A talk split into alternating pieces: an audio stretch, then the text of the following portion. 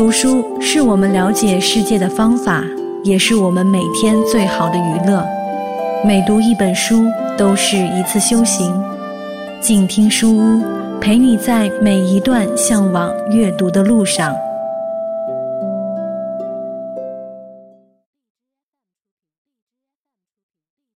Hello， 大家好，这里是静听书屋，我是叶希。今天继续和你一起分享《危险的夏天，非洲的青山》这本书的第一章第二小节，由北京大学出版社授权录制，原著欧内斯特·海明威，翻译张白桦。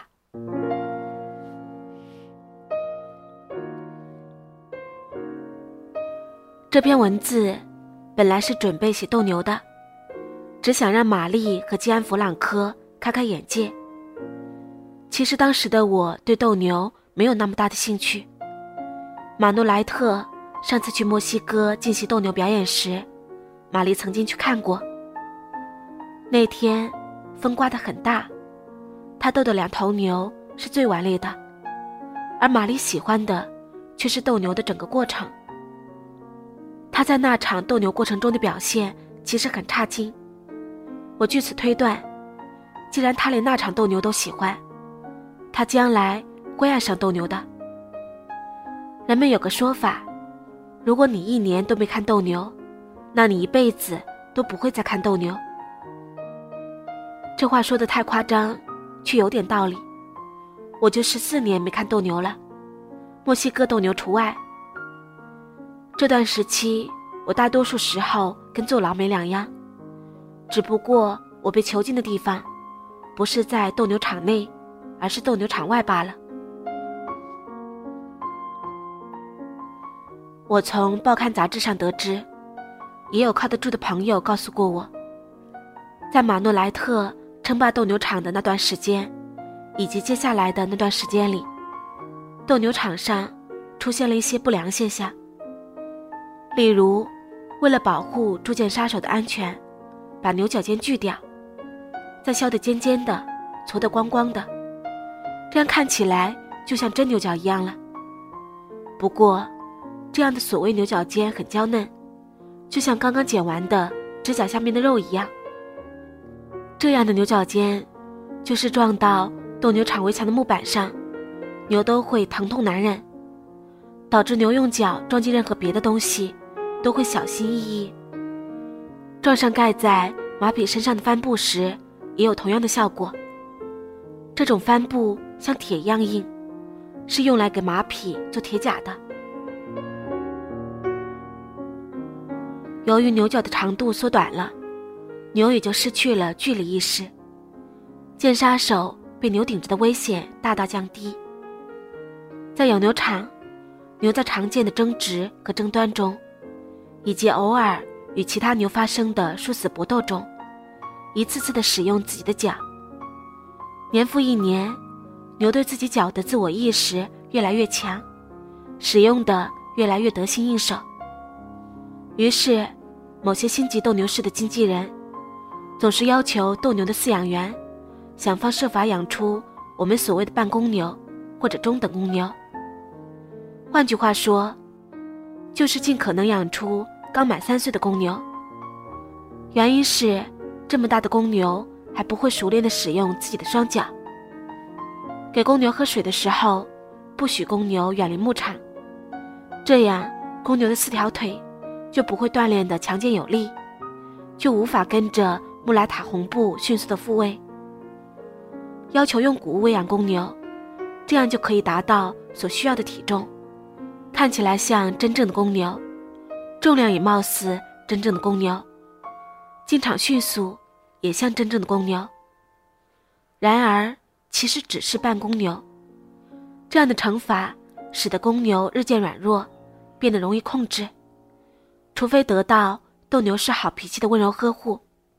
牛最终一定会没有能力对抗斗牛士的。许多人都曾经被削短了的牛角扎伤过，即便在牛角被削短了以后，不论何时何地，牛只要用脚猛地一扎，都会扎伤或者扎死你。不过，一头削过角的牛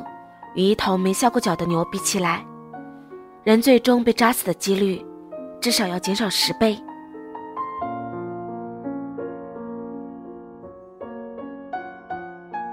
普通观众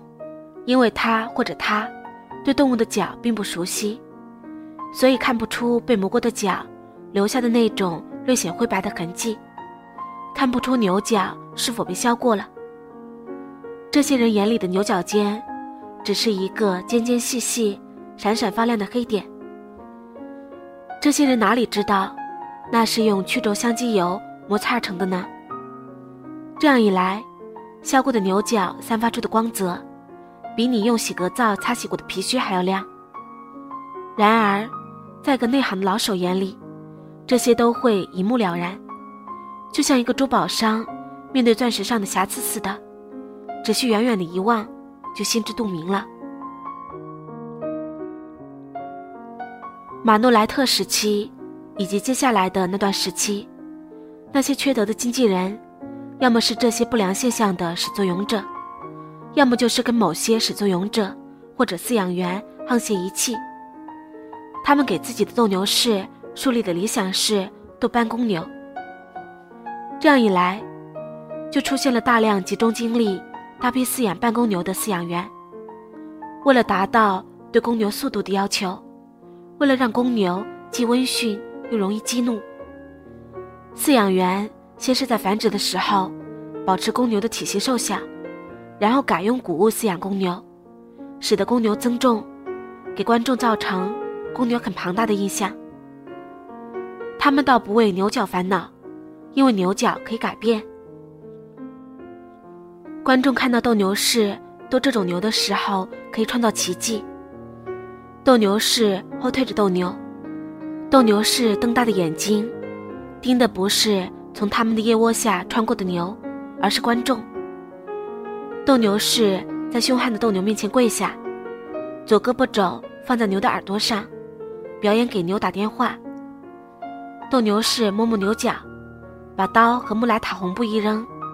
像一个表演夸张的演员那样盯着观众。而牛呢，还是一副病病歪歪的样子，还在流血不止，还在被催眠的状态。观众目睹了这个过程，还以为亲证了一个全新的斗牛黄金时代的来临呢。假如缺德的经纪人只能从诚实的饲养员那里买到牛角没削短的真正的牛，那么在黑漆漆的通道里，在斗牛那天的中午，把被选中的牛关进斗牛场的石头围栏里以后，那几头牛一定会遭遇些什么。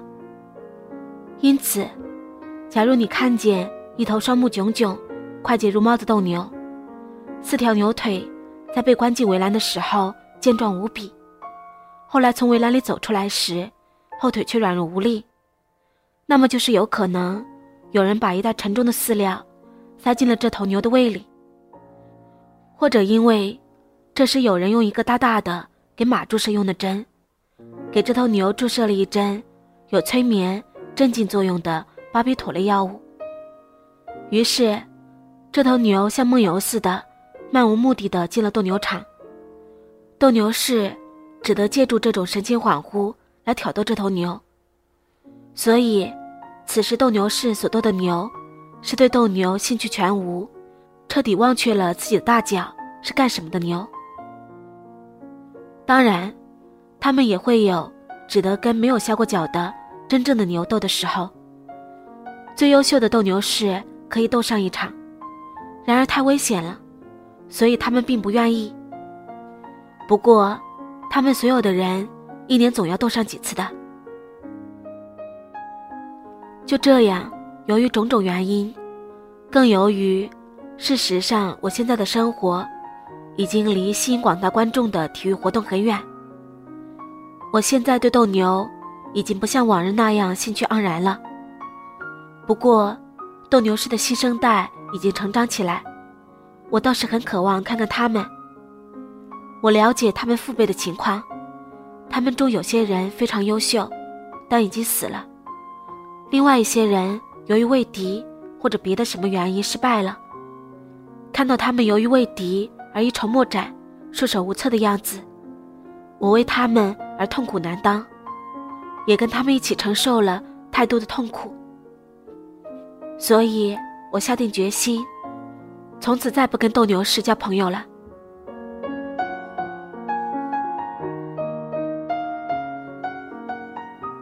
今天和你一起分享的这本由北京大学出版社出版，欧内斯特·海明威所著的《危险的夏天：非洲的青山》暂时就分享到这里，感谢你的收听。对于节目你有任何想说的话，欢迎关注微信公众账号“静听有声工作室”，或者关注我的新浪微博“叶希呢”。感谢你的收听，我是叶希，下期节目再会。远方自由的雪山，我们要走多远？在沸腾的世界中，哪里有长满苔藓的清泉？